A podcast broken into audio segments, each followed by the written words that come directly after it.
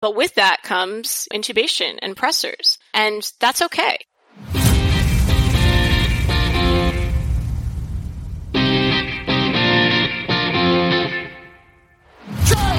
Hi, everyone, and welcome to the PedsCrit Podcast. My name is Zach Hodges. I'm a current pediatric ICU fellow at UT Southwestern in Dallas. And I'm Alice Shanklin. I'm a critical care fellow at Children's National in Washington, D.C. Alice, will you remind our listeners what we do here at the PedsCrit Podcast? Absolutely. So, PedsCrit is a collaborative educational PICU podcast. We work with pediatric critical care educators around the world to create high yield blog and podcast episodes on core PICU topics. And listeners, if you're a pediatric critical care provider and would like to become involved in this project, be sure to reach out to us by email or on our website at pedscrit.com. We're hoping to add to the online community of Peds ICU learners by collaborating with guest educators on their favorite critical care topics. Yes, pedscritpodcast at gmail.com. Please reach out. And Zach, who are we talking with today?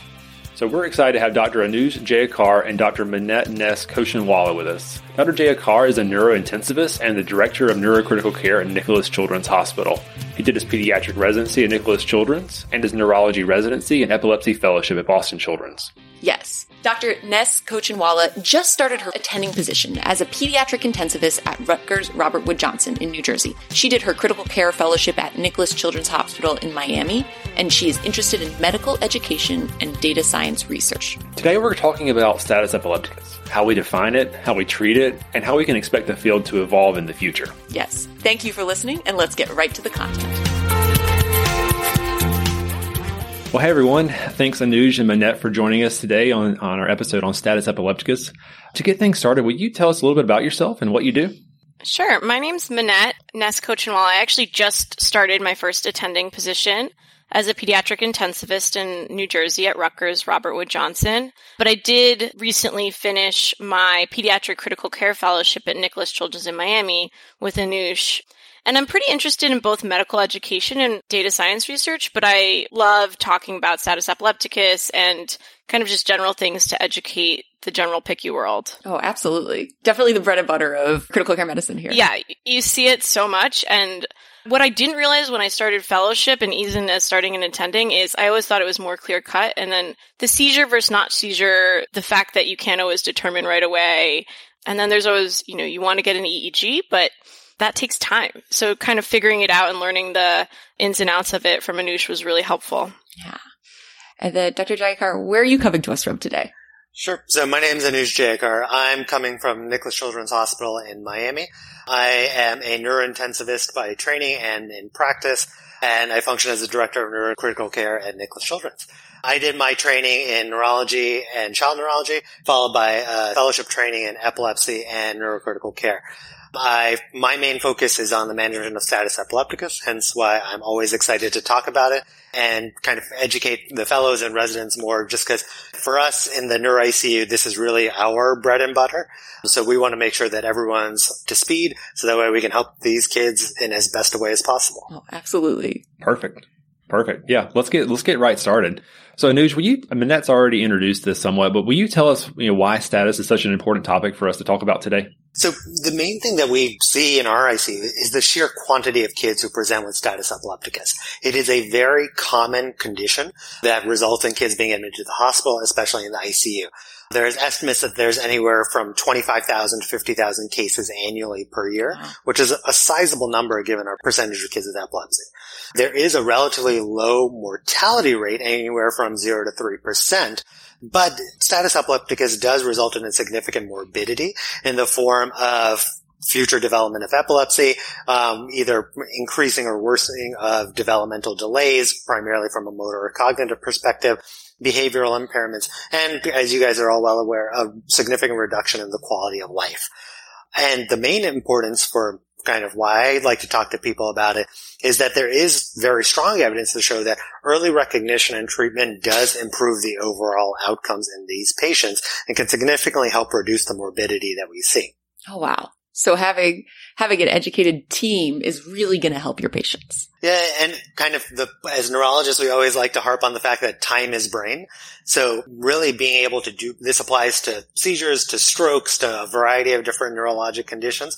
But the being able to act timely, diagnose and treat is really key to management. And there are much more pediatricians, there are much more emergency room doctors, intensivists than there are neurointensivists. So the faster you guys work to diagnose and treat, the better it is for the patient and the easier it is for us to then come in and help and help out with the management. No, absolutely. All right. So let's start with a case here.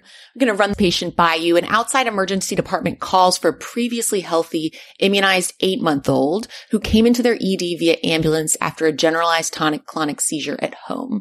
They gave rectal diastat initially because they didn't have IV access. Upon arrival, she was sleepy and not at her neurologic baseline. A few minutes later, she started seizing again and it has not stopped. At this point, it has been 10 minutes with constant seizure activity. They've gotten IV access, giving her 0.1 mg per kg of IV Ativan, and they've ordered 20 mg per kg of Keppra and called you. So this is very common as a fellow or an intensivist to get this call from the ER. You know, change the age, change the past medical history, but this is a very common thing. And when they even come up, I think a lot of what you deal with also is just the panic from the family. Yeah. If they've never seen a seizure before, it's incredibly scary. Um, so I think it's a really good thing to talk about. So maybe jumping right in, Anuj, like, you know, is this something that we call, like, what are your initial thoughts when you hear this case? And uh, can we call this status quite yet? So the short answer is yes. So we, when we think of status, we think of it in, a, in two different ways. So historically, we've always thought of status as a seizure that lasts for 30 minutes or more, or where you have two or more seizures without recovery of consciousness in between during this time period. Realistically, though, we know that that's not how we practice in, in our hospital settings. Operationally, we look at more of a definition of status as five minutes of a continuous seizure or two or more seizures without complete recovery of consciousness in between. So essentially for this case that we have for this child, we would definitely consider this status epilepticus and we would want to work towards a treatment algorithm for that. Oh, absolutely. And it really, it's harder to stop the longer it goes, right? Yeah. And, and so that, that's where the big change from that 30 minutes to five minutes occurred. So historically we had used 30 minutes because beyond 30 minutes was the time based off animal models that we saw that you could get brain damage as a result of a continuous seizure. But what we realize is that if we treat before five minutes, well, it becomes one, easier to treat, and two, most seizures will stop spontaneously before five minutes. Once it starts to go past five minutes, though, what we notice is that seizures tend to have what I like to consider a juggernaut phenomena. And it's not often that we relate neurologic terms to X-Men characters, but realistically, what we see is that the longer a seizure goes on, the harder it is for the seizure to stop. As a result, we use that five minute cutoff as our treatment point just because it optimizes our likelihood of preventing things from escalating to that 30 minute mark and causing that significantly higher degree risk of brain injury and further morbidity. Yeah. And that's also because as a seizure goes on longer, the GABA receptors actually endocytose within the cell. And almost all of the medications that we use to stop seizures act in some way on those GABA receptors, which makes sense. Seizures are an overstimulation of the brain. You have to kind of calm it down by acting on the GABA receptors. So there's actually just less target substrate for things like benzodiazepines to work on the longer that a seizure goes. And another little trick that I do is I always actually try to either look at the clock or something when I come in because timing five minutes in real time when somebody's actively seizing and you have a nurse, well, usually the nurse is pretty calm because they're a PICU nurse, but the parents freaking out and all of these things, I think it really helps you kind of gauge exactly how long it's going on. Sure. Definitely a lot for the entire team. You know, as a first year fellow, you know, I can recognize a generalized tonic clonic seizure, you know, those sudden loss of consciousness, the jerking movements, but you know, there's also a lot of ambiguity here, and sometimes diagnosing a seizure is not quite so simple.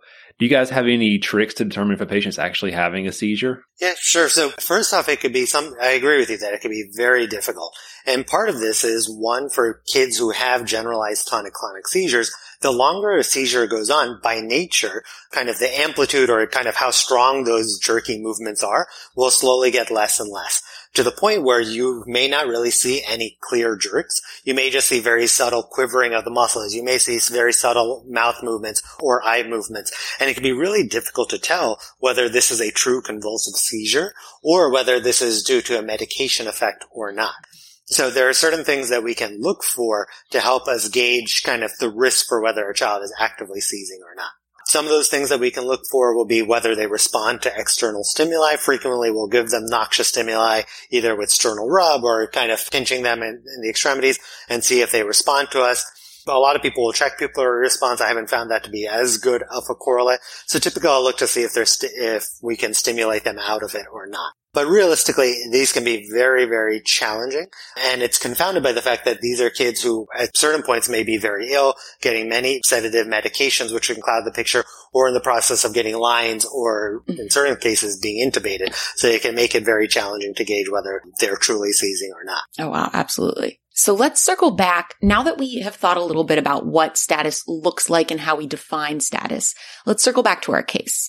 So we've got an eight month old infant with multiple seizures now in status epilepticus. Even if this is all we know about her, what are your first steps in caring for a patient with status epilepticus? What are you guys thinking? Well, usually, you know, the intensivist is the first person seeing them, not the neurologist or the neurointensivist.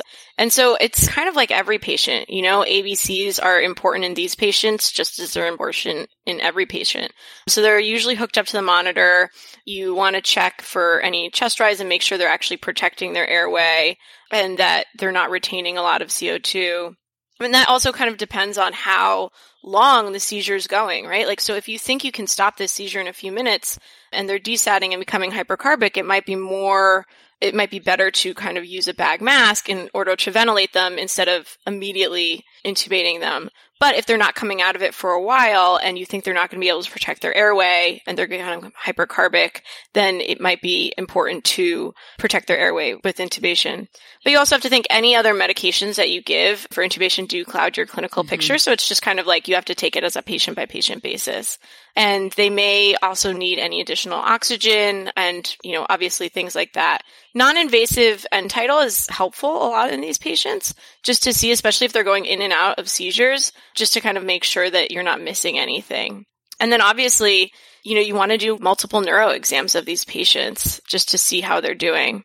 Oh, and IV access. Oh my gosh. Very important. Where is um, your access? Yes, exactly. Because, you know, I would love for everybody that comes up to the IVCU to have great IV access, but a lot of times that's not the case. So these kids all, even if they have IV access, I'll often get a second one just because they are high risk. And if they're seizing, they're more likely to lose their IV access, obviously, and get just some basic labs, especially sugar. Always think about that, but also basic electrolytes, especially including calcium and magnesium, as those are two kind of big electrolyte causes of seizures. Absolutely. Yeah. I always try and focus, I tell the residents and the fellows, is to focus on trying to find some of the reversible causes for the seizures. So that's where checking the glucose, looking for hypoglycemia, looking for any electrolyte abnormalities.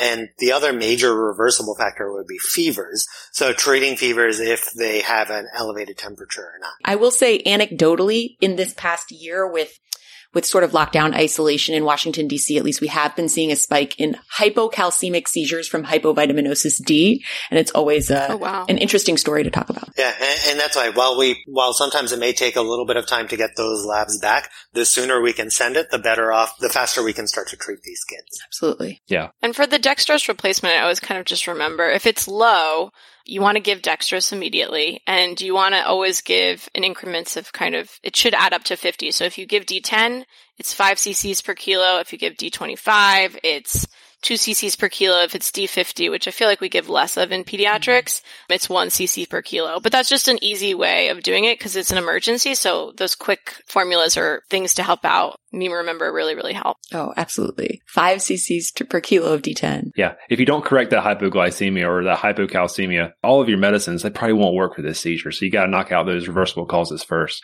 So Manette, Anuj, let's say you're at the bedside, your team's working on that on the initial stabilization, the patient's been seizing for longer than five minutes, so you know treatment's indicated.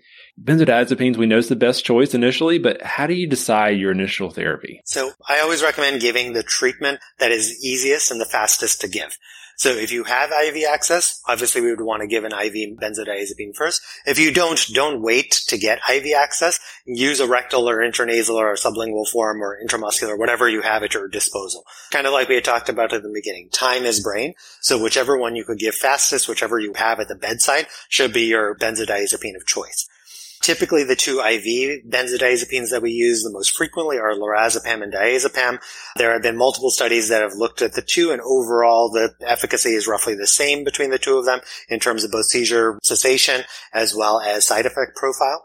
Out of the non-IV options, diastat, rectal diastat's the most common that we see both in the hospital and in the emergency setting.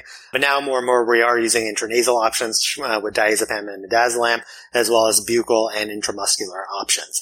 I won't harp on the dosing too much. Typically, what we use for lorazepam, which is probably the most common, is 0.1 mg per kg per dose with a max of 4 milligrams. With all of these benzodiazepine options, you can always repeat if the seizure continues. So, for example, in our child, if we give a 0.1 mg per kg dose of the lorazepam, he still is seizing, then we can go ahead and give another dose right after that. Again, this is going to be more kind of user's choice. There's no right or wrong answer whether you do another benzo or move on to an AD, but we'll kind of discuss those options as we move forward. Yeah. And I think those max doses are kind of important in pediatrics because a lot of times we'll say, oh, 0.1 mgs per kg.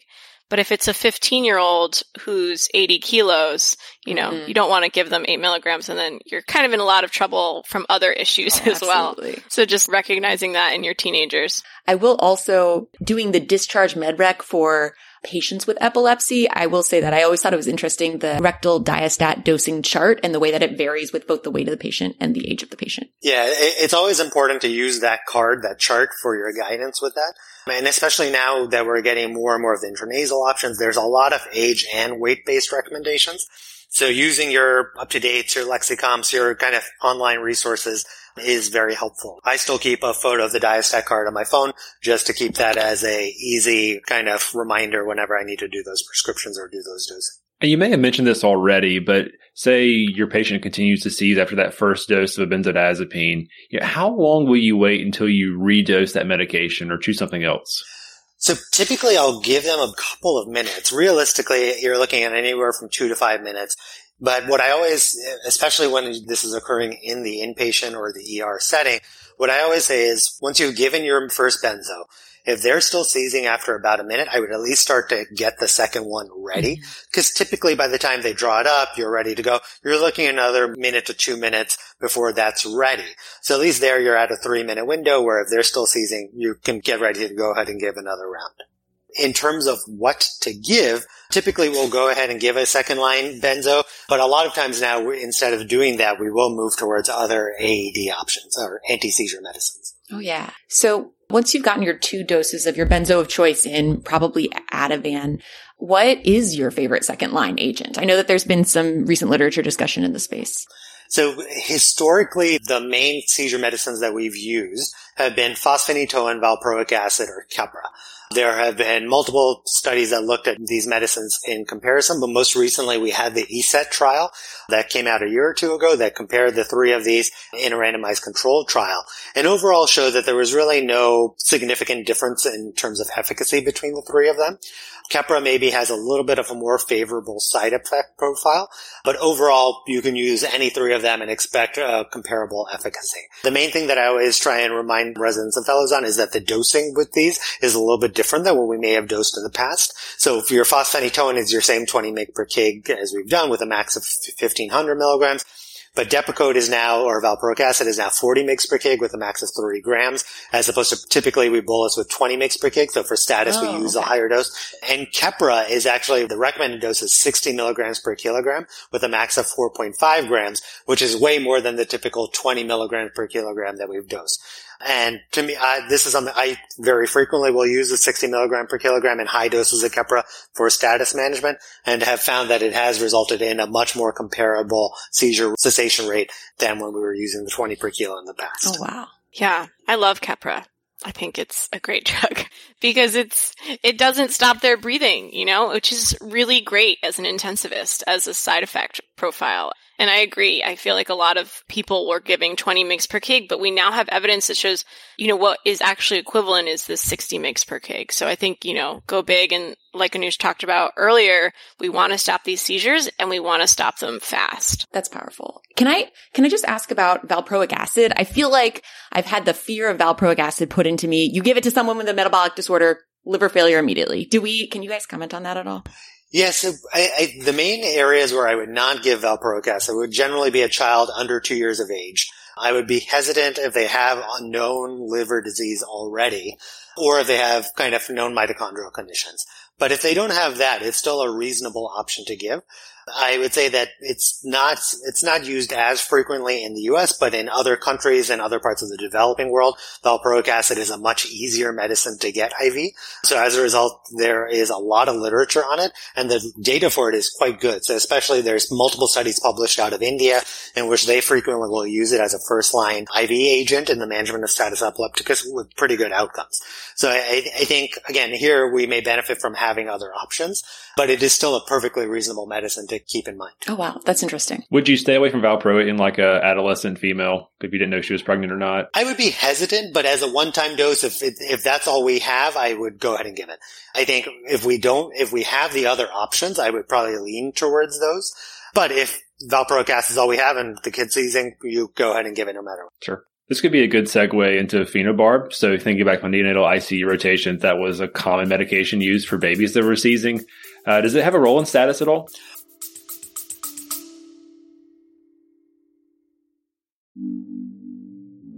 Hey, I'm Ciara Minova, a graduate student of Psychology and Neuroscience of Mental Health at King's College London, and I'm so excited to share with you my new podcast, which is called Behind the Stigma. Every other week, I will be mainly talking to the podcast clinical psychologists, clinicians, researchers, educators in the field, you name it, basically people that I find so inspiring and that will help us understand the latest research, concepts, but also complexities and controversies surrounding mental health. These are going to be some great discussions and a peek into the fascinating world of psychology, neuroscience, and psychiatry. It, does. So phenobarbital is still kind of within that kind of algorithm for management of status. But due to its side effect profile, yeah, I would say that the fosphenytoins of valproic acids and Keppras of the world have maintained its relative superiority over phenobarbital. So while we still keep it as one option, it's not typically kind of our first seizure medicine that we go to. And I would say that that'll probably continue to drop down the line as other medicines like lacosamide or brivaracetam get better studied in the management of status epilepticus um, as we go forward. Oh, wow. And side effects for phenobarb, you're kind of getting a respiratory depression, sedation. Yeah, respiratory depression and sedation is probably a little bit higher with phenobarbital as compared to the other three that we have been focusing on before. Understood. So to keep going with our case, so now our patient who eight month old status epilepticus initially received 20 mg per kg of Keppra has now gotten an additional 40 mg per kg of Keppra to really optimize her dose. Despite this, she continues to seize 10 minutes after the medication is given. I know that we're starting to get into a really difficult situation here without much evidence, but how do you two think about choosing the next step in treatment and escalating appropriately? So for us, um, at this point, once they have failed to respond to adequate doses of the first and second line AEDs, in this case, Ativan and Keppra. We would define this as refractory status epilepticus. And this is a a very common ICU emergency that we deal with because once they've reached this point, these are typically kids that will be unlikely to be admitted to the floor, or if they're already there, will be rapidly being transferred to the ICU. So it's important to kind of use this as a definition point, uh, kind of because that'll be where we need to then shift our thought process in terms of next steps in management. Just for our listeners out there, frequently you will hear a term called super refractory status epilepticus. This is where status epilepticus has persisted for more than 24 hours after administration of anesthesia or recurs after reduction or withdrawal of anesthesia. So again, this is just a definition that we use, but again, for the management of our patient right now, these are just things we have in mind, but not as relevant. Both of these though are associated with significant long-term neurologic dysfunction and have a higher mortality yeah, and I would say for these patients, you you know, you end up giving them obviously in close consultation with your neurologist or neurointensivist more medications. And so it's really important for the intensivist to just continually reassess their ABCs because all of the medications that you're giving, or not all of them, but a lot of them affect their central nervous system, their central nervous system depressants, obviously, and they do affect their respiratory drive. So maybe if they didn't come to you, they came to you spontaneously breathing and they were able to protect their airway, they may not do that. And then the other thing is you have to watch their blood pressure very carefully. I know, you know, with Anuj, some of these children that we've had on long-term Versed drips or even short-term Versed drips, sometimes you have to just keep going up on them in order to help the seizure. But with that comes, you know, intubation and pressors. And that's okay. The most important thing is to stop the seizure and save their brain. And if you need those temporizing procedures, you know, that's why we're there as intensivists. And Alice, you, you had actually brought up a good point about the limitation in terms of data. So once you've given your second line AEDs and benzos and you're now in this point of refractory status epilepticus, really there's not much data to support any particular treatment algorithm. Typically what we'll do is we'll move towards the initiation of a sedative drip, but whether that's midazolam, propofol, pentobarbital, ketamine is really kind of an institutional or user's choice. Many institutions have their own set pathways for which anesthetic of choice they would want to use. A lot is driven by the intensivist and their comfort level with things. Here at Nicklaus Children's, we will use midazolam mm-hmm. typically as our first line sedative agent. And the goal is really to kind of use these sedative drips in order to more strongly inhibit and suppress the epileptic activity. One thing I always like to reinforce with the residents and fellows is that with all of these things, you don't want to just start a drip. You want to make sure that you bolus first and, and, then start the drip because what you're aiming to do is really to saturate the receptors, especially whatever remaining GABA receptors are there. And using the boluses is really key in order to do that. So typically what we'll do is we'll, we will give a bolus. Suppose I start in the midazolam drip, even at a low rate of 0.05 or 1. I will typically bolus at that number, at 0.05 or 0.1. I'll typically bolus at that number or even higher mm-hmm. and then start the drip and every time we increase the drip, we will bolus again in order to kind of, again, just optimize the success of that drip. Yeah. And a lot of times at this point, these kids are on EEG unless we're certain that it's all clinical seizures. And I've kind of had both cases where you know that they're all clinical seizures and other ones where you do need EEG confirmation. So this is definitely a point where you're really closely talking to your neurologist to help you out with managing these drips and the doses. No, absolutely. You bring up a good point about continuous EEG, and we'll definitely come back to that. But this might be a good time to review some of the high points of our conversation so far. So, you know, what I understand is important, quick early identification of status epilepticus, trying to get medications in at around five minutes if possible. Start with benzodiazepines, and there's not really a clear cut favorite between uh, lorazepam or diazepam, but really the, the take home point is to give what's available to you at that time.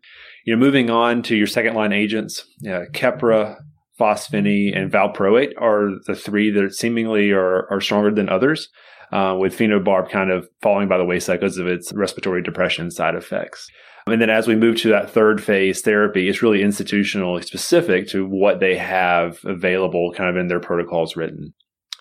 Any other kind of big picture thoughts from this first part of our conversation you want to reinforce? No, I think that's good. Okay, so kind of thinking about continuous EEG, you know, we kind of mentioned earlier in our conversation about this non convulsive status subtype you know, we're always worried about that in patients with altered mental status who are high risk of seizures, or especially who came in with status.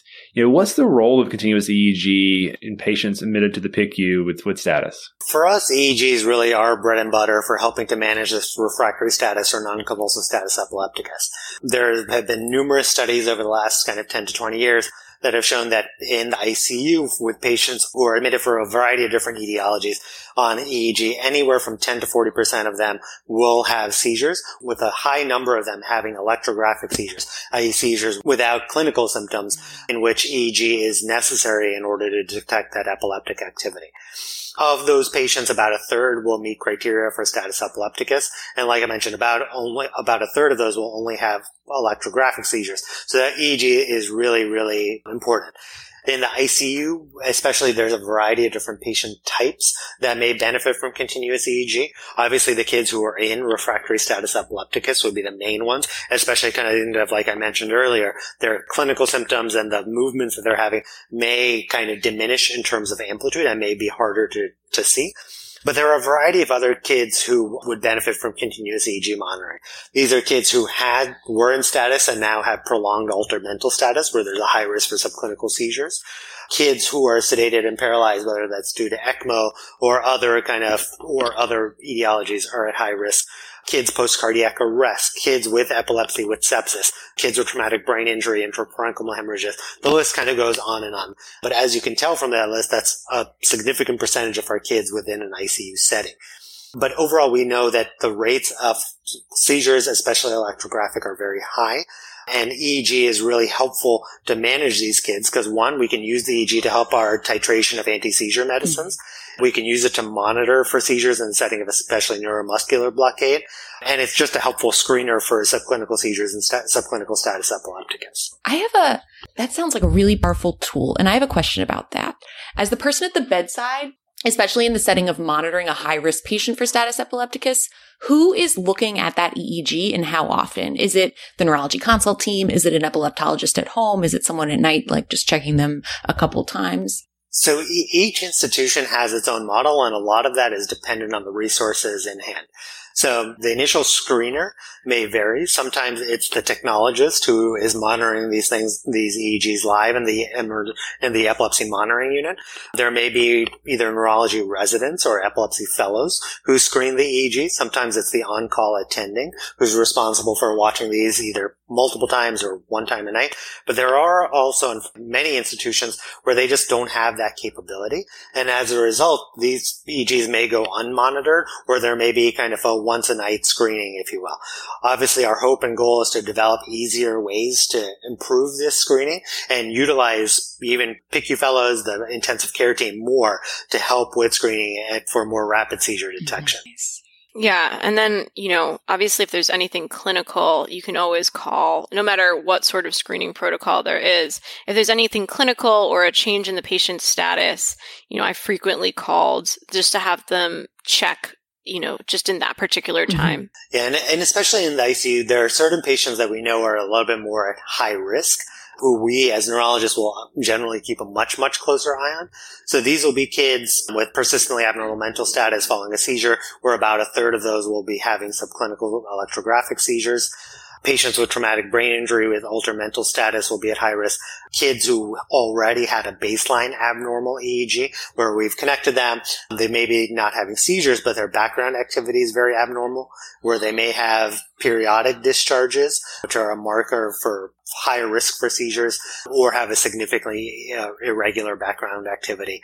And then finally, there's those kids where they are on sedation or paralysis, such as kids with ECMO, where we will be kind of fed much higher kind of higher guard, if you oh, know. absolutely.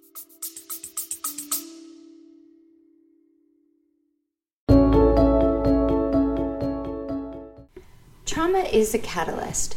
It provokes significant change in the lives of survivors, as well as in the lives of their caregivers.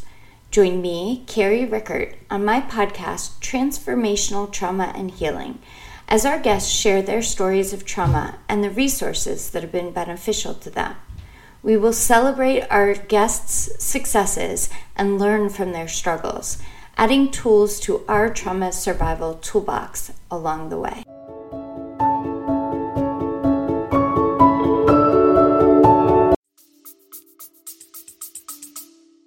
you know, continuous EEG is so incredibly valuable, but it is so resource intensive help me understand you know, how many patients will you miss if you just use these spot EEGs? Like if say you say you have a spot EEG that's normal, like how how reassuring can that actually be in some of these high risk patients?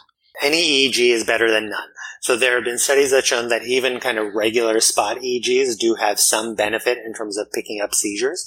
But overall, you're still going to be missing quite a bit as opposed to doing a continuous EEG. Basically, kind of once you transition to continuous EEG, your sensitivity and specificity for picking up seizures jumps up considerably. So while if you don't have the option to do continuous EEG, frequent short one hour EEGs is still better than none. But obviously the goal would be to push for continuous EEG as soon as possible. Understood. And then once a patient is on a continuous EEG, how do you two think about when it's safe to stop the continuous EEG if we haven't seen any seizures? So there are a variety of different guidelines in terms of how long to keep kids on. Largely that depends on the etiology or and the reason for monitoring on EEG. For kids who have altered mental status post a seizure, typically we'll monitor them anywhere for up, typically up to 24 hours. There are certain other scenarios like cardiac arrest or ECMO where there's some thoughts of monitoring these kids up to 48 hours. Realistically, I would say that our institution, we typically monitor for about 24 hours for most of these kids and then use certain background features to gauge our level of concern and, to, and potentially monitor for long. Wonderful. For the most part, 24 hours is going to be your kind of go-to Mm-hmm. number. A good rule of thumb. But again, the, the main thing is you want to initiate the EEG as soon as possible. Again, sometimes we may be limited by resources such as technologists or machines, but as soon as we can, the better off we'll be. Yeah, and I think also being in conversation with your neurologist, because there is, you know, it's not an immediate technology, right? You have to have the technologist put the leads on the head and start recording, and it takes a, a little bit of time. And so I think what I always do is after it's been on for, you know, a couple minutes to a half an hour, I'll talk to the neurologist again and just be like, hey, letting you know that the EEG is on so that they can make sure to look at it. So they're not at home just kind of trying to figure out when this is going on or in the hospital, depending on what time of day it is. Oh, absolutely. And I think the nice thing is nowadays we are having newer technologies come out. So there are a number of technologies focusing on rapid EEG application with kind of fewer electrodes to aid in more rapid seizure diagnosis. So this is largely being used in adults, but we're seeing it being used more and more in kids as well. And the hope is that this will speed up our time to getting the EEG on, speed up our time to diagnosis. And I think this has especially more use in centers with limited technologists, limited overnight coverage for continuous EEG. Because like I said, having some EEG is better than none. Mm-hmm. Oh, that's pretty cool. I didn't know that. So, in addition to this, you know, new technology that you mentioned, you know, what do you see on the horizon with status? I know you mentioned earlier there may be some other medications who may be kind of coming up for uh, additional choices for second phase therapy. Is there anything else that we need to be aware of? Yeah, so there, there's a number of different medication options, whether that's lacosamide or brivaracetam that we're slowly adding to our status epilepticus kind of algorithm.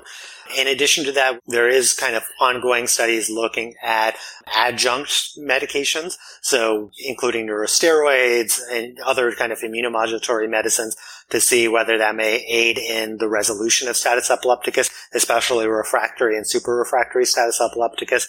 There have been a number of studies that have looked at the ketogenic diet to aid in the management of super refractory status epilepticus with overall good outcomes. Wow.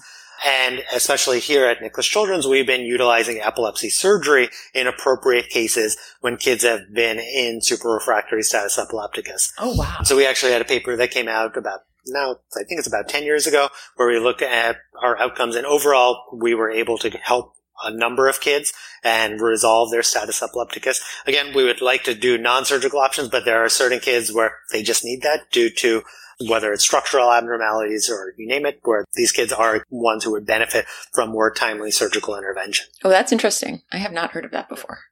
So I, I, think the sky is really the limit. I think we're getting better in terms of our detection of status epilepticus, both through more rapid EEG. We now have kind of digital analysis softwares where we can analyze the EEG and kind of detect seizures more rapidly. So I think that's where we'll hopefully be able to get more access for the ICU fellows, the ICU team, where they can help with the screening for status epilepticus. Mm-hmm. And then kind of as I mentioned, I think we're seeing more and more in terms of the treatment options available to us. It's not just the benzos and the three AEDs. We now have a lot more things that we have in our kind of treatment armamentarium, if you Wow. Well, I'm glad to hear that the research is happening and that it's such a rapidly evolving field. It sounds like we'll have some more options to improve outcomes. Yeah, and. I, I think we've we've realized very clearly that the longer seizures go, the worse it is for the patient, and the faster we detect and treat these things, the better off these kids are. For that, there's one, it's not a surprise, but we now have very clear data to support that.